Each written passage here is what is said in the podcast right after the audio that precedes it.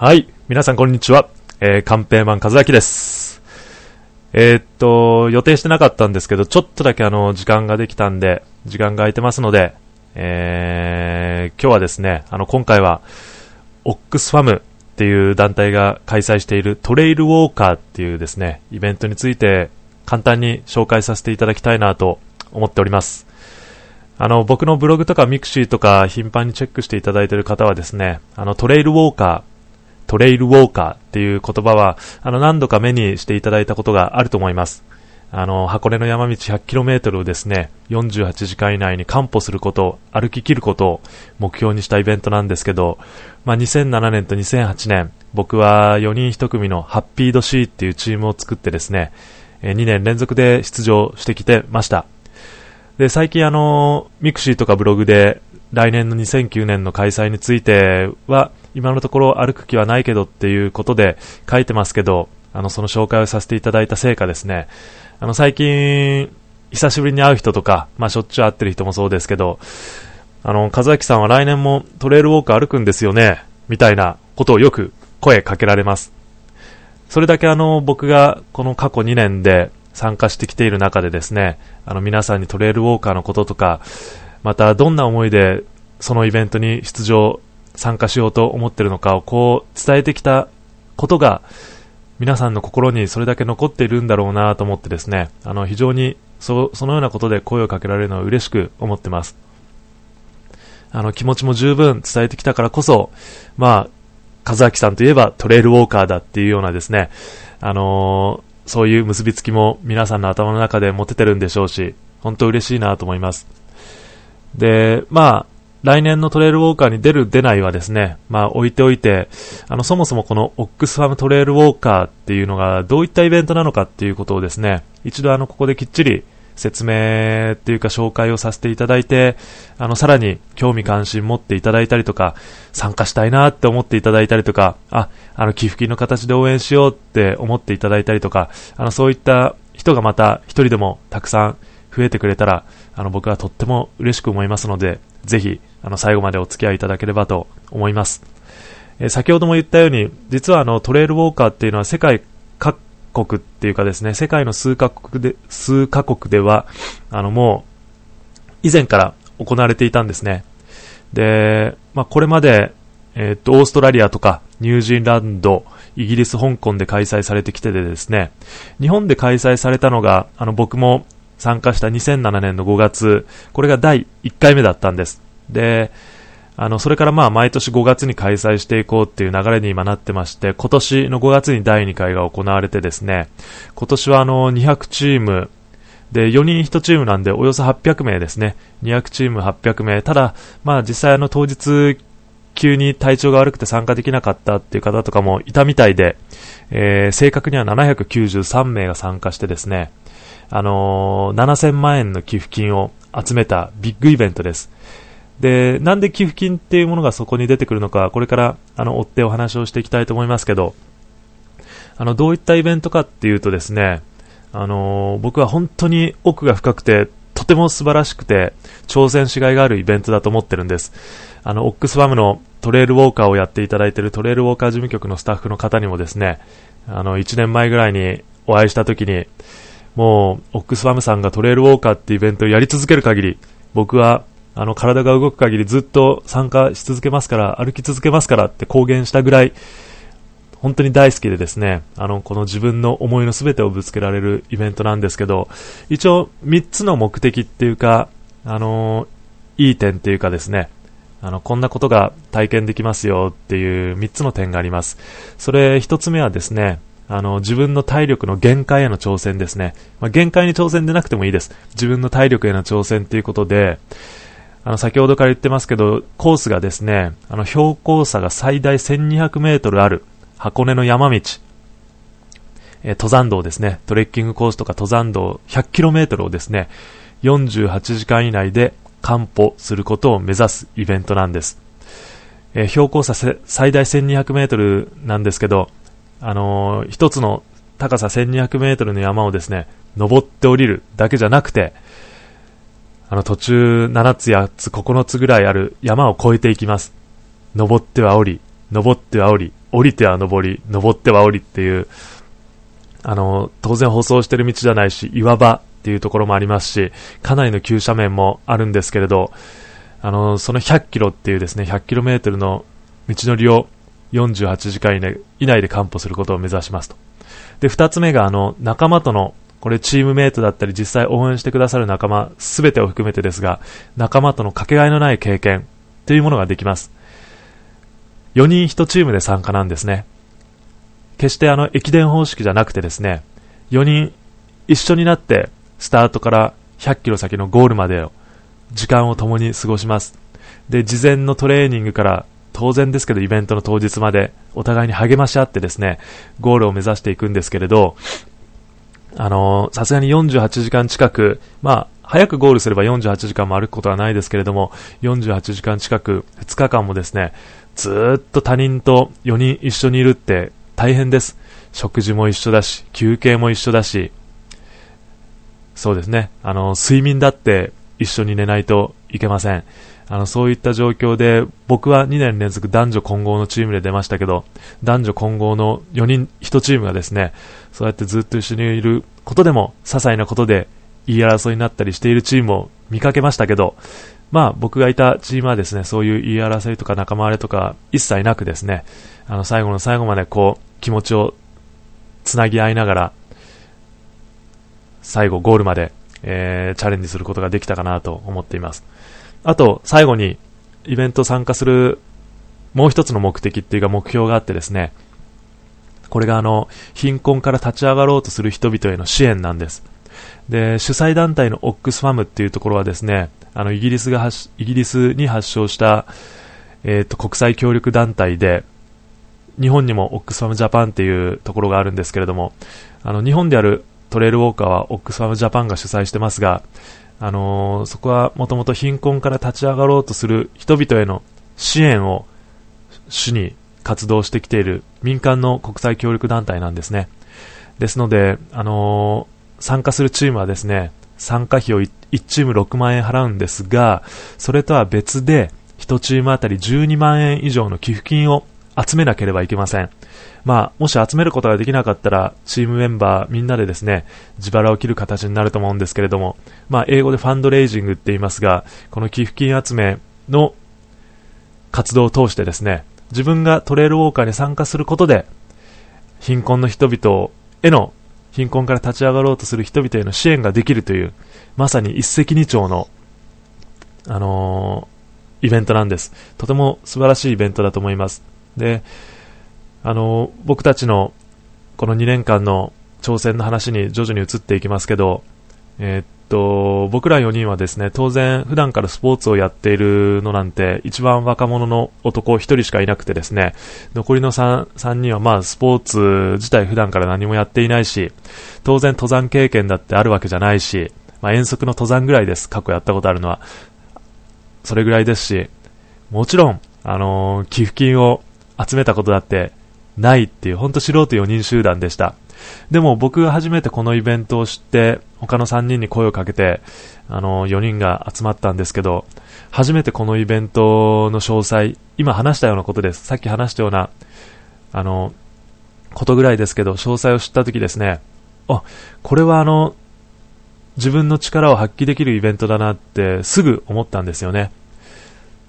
体力の限界にも挑戦したいし、48時間以内っていう目標の中、山道 100km 歩きたいと思ったし、それを親しい仲間4人で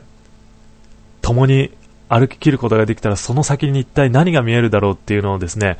とてもワクワクしながらこのイベントの詳細を読んでいました。で、そういった過酷なことにですね、挑戦するんだっていう、この思いさえあれば、貧困をなくしたいから、こんな過酷なウォーキングイベントに参加するんだって思いさえあればですね、あの周りの人たちに順番に声をかけていって12万円以上の寄付金を集めることって難しくなくできるんじゃないかなって思いました。決して簡単なことではありません。でも難しくなくできるんだとなんか確信に近いものがあったんですよね。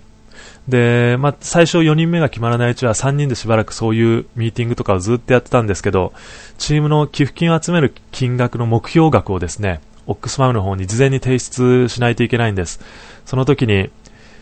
まあ最低で12万円、寄付金は12万円以上集めればいいんで、12万円ジャストでなくていいんですよね。20万でも30万でも40万でも100万でも500万でも全然いいんですけど、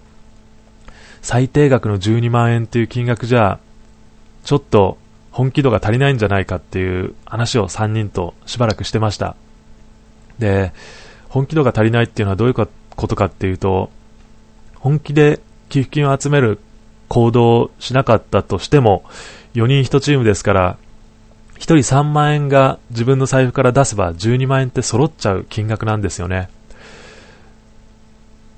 決して一度に3万円払うって楽なことじゃないですけど、でも不可能じゃないし、なんかそういう保険みたいなものが、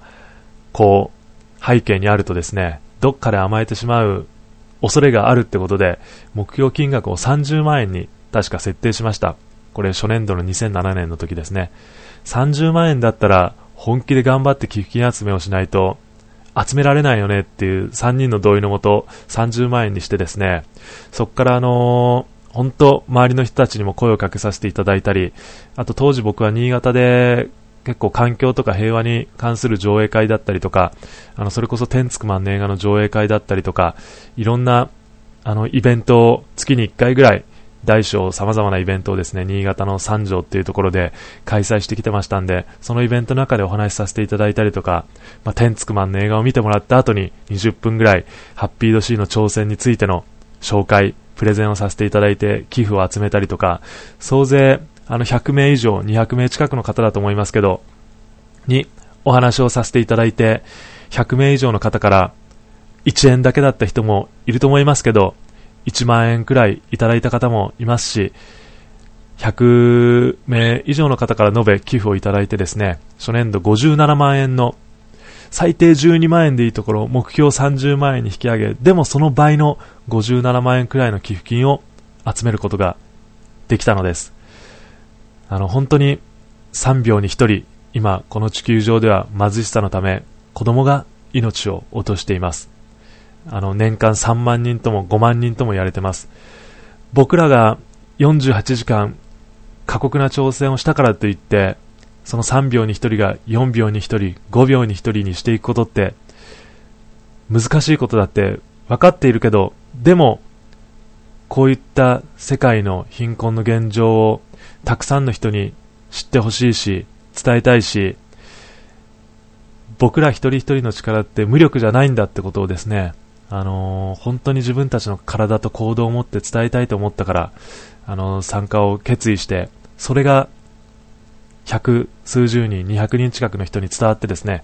57万円という金額に積み重ねられたんじゃないかなって思っています。あの、貧困、世界の貧困をなくしたいって本気で思ってるから、こういったイベントに参加するし、あの、こういったハッピードシーの紹介をさせていただいてるしっていうことを、その都度その都度言ってきていたんですけど、あのー、そういう思いが本当にたくさんの人に伝わってよかったなって思っています。同じ思いで、えー、今年2008年も参加させていただいてですね、あの結果は2007年は見事4人で山中湖のゴールにあの、たどり着くことができてですね、それも制限時間ギリギリ48時間以内のところ47時間10分で、えー、ゴールすることができて、あのー、仲間と、チームメンバー4人とですね、あの、初年度は7名の人が新潟から箱根まで、皆さん自腹でサポートに駆けつけてくれてですね、チーム全体としては11名だったんですけど、ゴールの山中湖で、ほんとみんな一つになってですね、みんな泣きながら、あの、喜びを分かち合って、感動を分かち合って、あ、こんな素晴らしい仲間に囲まれていたからこそ、僕は、小田原のスタートから山中湖のゴールまで、一度も諦めることなくですね、ゴールに向かって足を一歩一歩進めることができたんだなって思っています。仲間の存在が、笑顔の存在が、どんなに一人の人間や4人のチームに勇気と希望と力を与えてくれたかっていうことをですね、とても強く感じさせられたイベントでした。あの、僕は準備期間、トレーニング期間からもうサラリーマン辞めていたんで、割と平日からトレーニングする時間はあったんですね。で、高速バスとかにで乗ってきて、箱根の現地のコースもですね、全部で9区間あるんですけど、そのうちの3区間くらい、実際に歩いてみました、一人で。で、一人で歩いた時にですね、当初予定していたタイムよりも割と速いタイムで、こう、一つ一つの区間はクリアしていけたんですね。2回にわたって3区間歩いたんですけど、予測タイムよりも速いタイムで、1人だったらいけてたんです。ただ問題4人になった時にみんなのペース、一番遅い人のペースに合わせなければいけないってことと、あのー、当日は3区間だけじゃないから、ずっと9区間連続で歩くわけなんで、疲れも出てきて後半ペースが落ちるだろうってことで、いろいろあの、シミュレーションはしていたんですけど、あのー、少なくとも僕1人だけだったら、48時間以内に100キロはいけるだろうなって、あの、安易に思ってました。自分一人だけだったら自分のマイペースでいけるし、ちゃんとチェックポイントに行けば食料もあるし、一人だけだったら絶対いけるって思っていたけれど、ゴールした時に思ったっていうかもう道中から思ってましたね。途中から思ってましたけど、あ、これは絶対一人だったら、あの、精神的にくじけたりとか、諦めたりとかを絶対していただろうなって思います。あの、気持ちの方が仮に行く気であったとしても、足にこうかかる負担とか、足を襲ってくる激痛だとか、そういったものを一人でどこまで耐えることができたかなって考えると、100キロ到達は難しかったかなって思っています。やはり常に周りを見ると他の3人が自分と同じ気持ちで頑張って歩いているし、僕は他の3人を、僕がまあチームリーダーでしたからなおさらそうですけど、他の3人に声をかけて励ますことが、実は自分自身の心を奮い立たせたりとか、自分自身を励ますことにつながってたんだなって、本当にこの体で実感しました。共に歩く仲間がすぐそばにいることって、本当に何にも変えられないぐらいのパワーだったり、モチベーションになるし、本当に辛い時は、貧しい国の子供たちはもっと辛い生活をしているんだってことをですね、みんなと話をしながら、ゴールに向けて歩き続けることができたんです。あの、決して一人では生きていけないっていうのと同じですね。どれだけ周りの人に支えられて普段から生きているのかっていうことをですね、あの、100キロ47時間10分の中で十分考えさせられる時間がありました。あの、決して今回のトレイルウォーカーだけじゃなく、普段の生活からですね、やはり周りの人へ愛情を持って接するとか、思いやりを持って接するとか、家族でもそう、愛する人でもそう、やはり常にそういうことをですね、自然体でこう行動していける人間でやっぱりありたいなって思います。あの、誰もが一人じゃ生きていけないし、ものすごい挑戦をやってる人って世界中にたくさんいると思いますけど、決してみんな一人でやってるわけじゃない。愛する家族とか、愛する仲間とか、力を尽くしてくれるサポーターがすぐそばにいるからこそ、その目標、挑戦を達成できてるんだろうなって思います。トレイルウォーカーのイベントの詳細をちょっとだけ、えー、紹介しておきましょうか。あのー、あ、それとも今年の結果はまだ言ってないですね。2008年は残念ながらですね、あのー、チームでリタイアしました。58キロ地点ぐらいでリタイアになりました。2日目の途中ですね。あの、1人が膝の脱臼でもうそのまま進むのがしんどいということと、もう1人がやはり同じく足に痛みを抱えててですね、あのトレーニング不足だったところもあると思うんですけど、足にひどい痛みが痛みがあって、もう各チェックポイントそれぞれに最終の締め切り時間があるんですけど、その時間ギリギリで進んでいたので、もうそれ以上ペースを上げれないってことを考えると、足も痛いし、その2人はここで断念させてくださいっていう申し出があったんですね。その時になんかこう、悔しいからじゃなく、なんて言うんでしょうね。はっきりと理由のわからない涙がこう流れてきて、こらえきれませんでした。涙を流してしまいました。相当な思いを持って箱根に行って、100キロの道のり挑戦して、やはりリーダーとしてですね、あのー、至らなかった部分、もっとこうしておけばよかったって思った部分も、あの、歩いてる途中から感じていましたし、あとはその足を痛めながらも数十キロ歩いてきた仲間2人にですね、ものすごいしんどい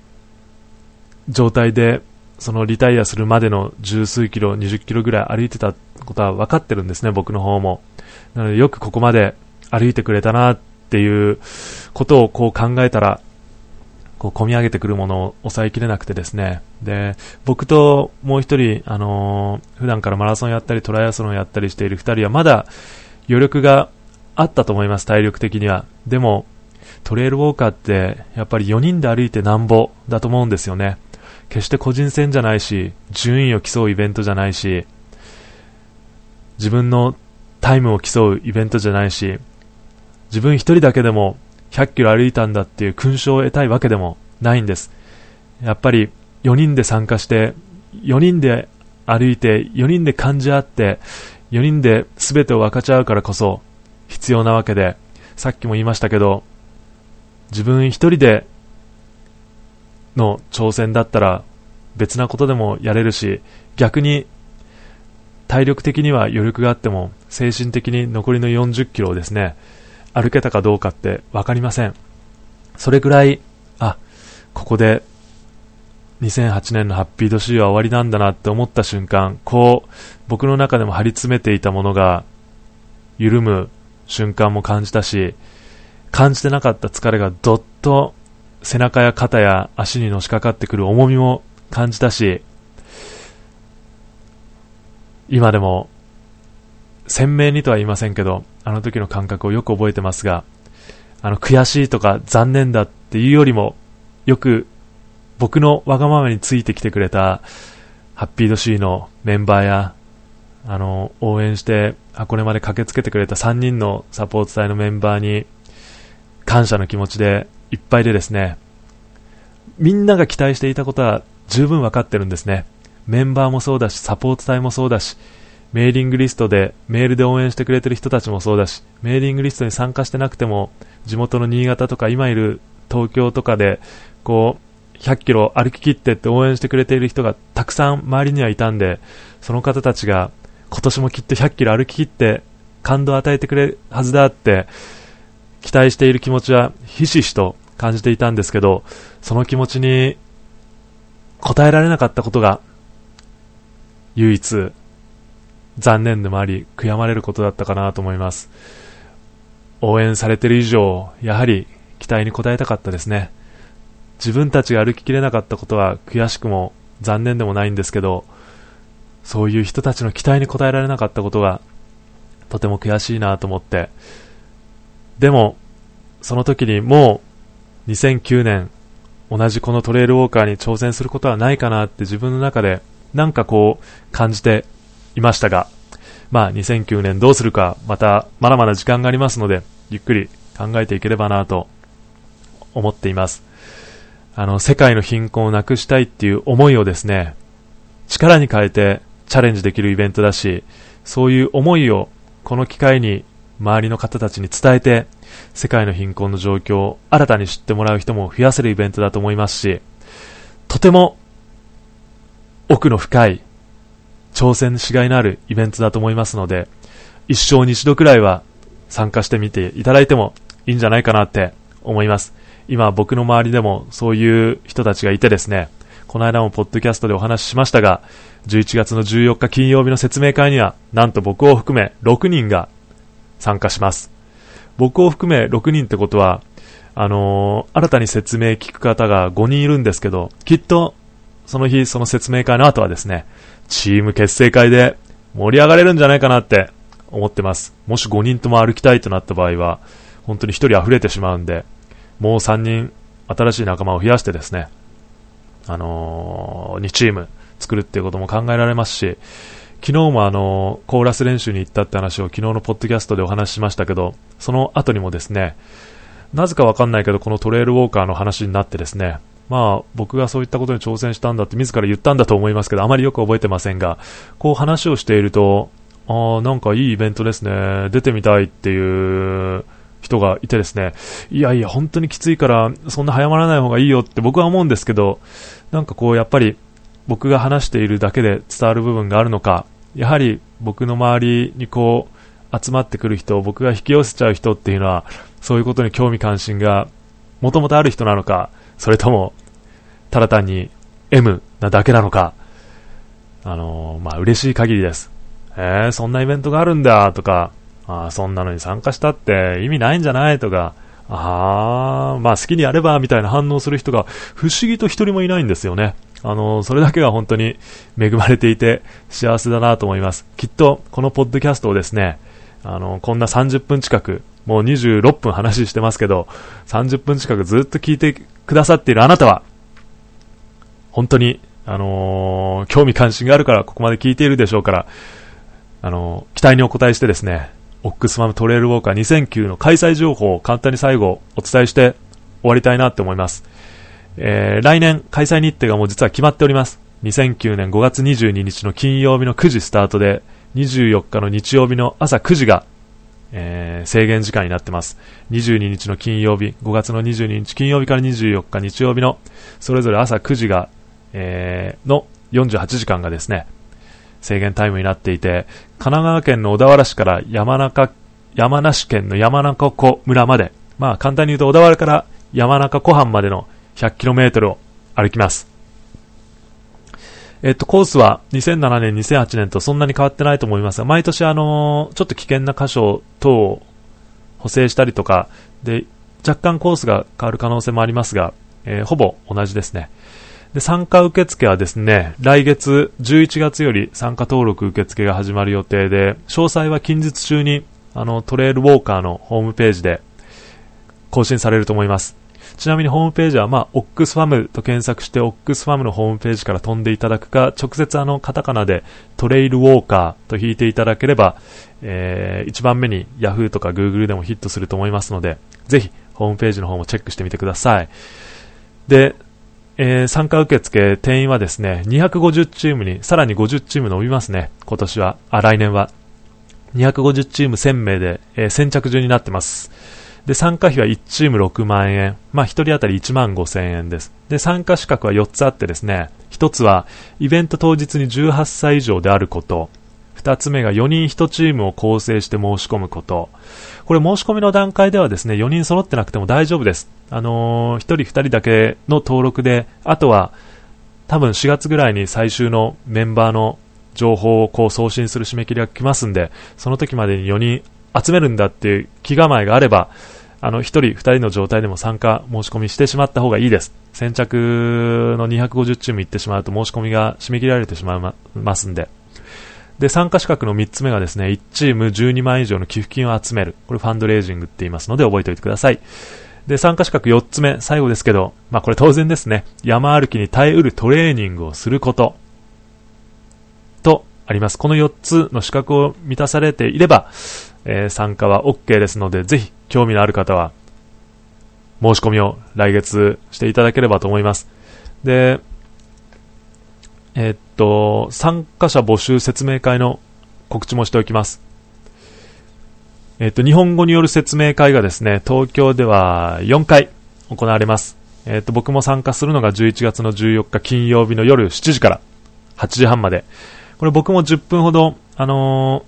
参加経験者として体験談をお話しさせていただく予定でいます。その次がですね、11月の26日水曜日の夜7時から。で、続いて11月の29日土曜日の午後2時から。で、最後は12月8日月曜日の夜7時から。えー、各回定員20名で、えー、御徒町駅から5分くらいのところにあるですね、えー、オックスファムジャパンの2階の会議室で説明会の方が開かれますので、こちらもぜひ、あのー、トレイルウォーカーのホームページからですね、申し込みできるようになってますので、チェックしていただければなと思います。本当に素晴らしいイベント。僕は来年歩かないにしても、こう自分が、自分から伝えてですね、自分からこう紹介して参加するんだっていうチームがいたら、全力を挙げて応援したいと思ってます。そのチームの紹介とかプレゼンテーションとか寄付金集め活動、行動はですね、僕の方でもさせていただいて、あのー、サポートさせていただければと思います。当日箱根に行けるっていう約束は現段階ではできませんけど、そういう事前のですね、まあ、プロモーション活動ってことで、プロデューサーみたいに動いていければいいなと思ってます。密かにもう1チームぐらいはできるつもりでいますし、できたらもう2チーム、3チームと、3チームぐらいがですね、あの、僕の知り合いで、そういう過酷なイベント、意義のあるイベントに挑戦していただけたら、もっともっと、こういう世界の貧困のこととかをたくさんの人に知っていただけるんじゃないかなって思ってます。まあ、100キロの山道歩くって、私には無理だって言う人がいると思います。あの、普通に、その辺の道を歩いてる方であれば、全然大丈夫だって思います。さっきも言ったように、僕らハッピード C だって、素人の4人集団で出ました。どちらかというと、みんな M です。で、体力よりも気合とか根性が先行しているタイプなので、肉体を相当酷使はしましたけど、でも、最後まで歩き切ることができました。2007年は最後まで歩き切ることができました。絶対不可能ってことはないと思うし、もし不可能だって思ってるのであれば、それはあなたの気持ちがそう思ってるだけで、僕から見たら全然不可能には思いません。私には難しいからなっていう人はよくいますけど、僕から見たらあなたにも可能です。不可能って言ってるのはあなたの心であり、あなたのその口だけなんですね。僕から見たら絶対大丈夫ですよ。自信持って。でもトレーニングが必要です。トレーニングもなく自信だけで行かれても、あのー、怪我、怪我をしてしまうんで、それはやめていただきたいですけど、本当に応援しますし、不可能なことなんてないですから、ぜひ、その体でですね、誰もが無力じゃないってことを、こう、たくさんの人に伝え、広めていただけたらなと思います。まあ、こんなこと言ってますけど、でも無理はしないでください。あのー、僕もトレイルウォーカー終わってから3ヶ月ぐらいは足の親指に感じてた痺れとか麻痺している感覚が引きませんでした。3、4ヶ月経ってようやくあの足の親指は感知したっていう状況です。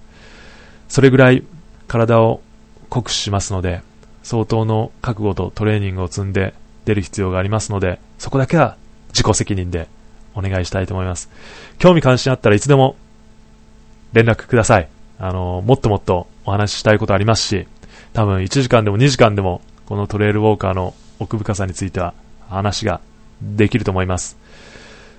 はい。今日はそのネタだけで終わってしまいましたが、初めて30分もお話しさせていただきました。それも、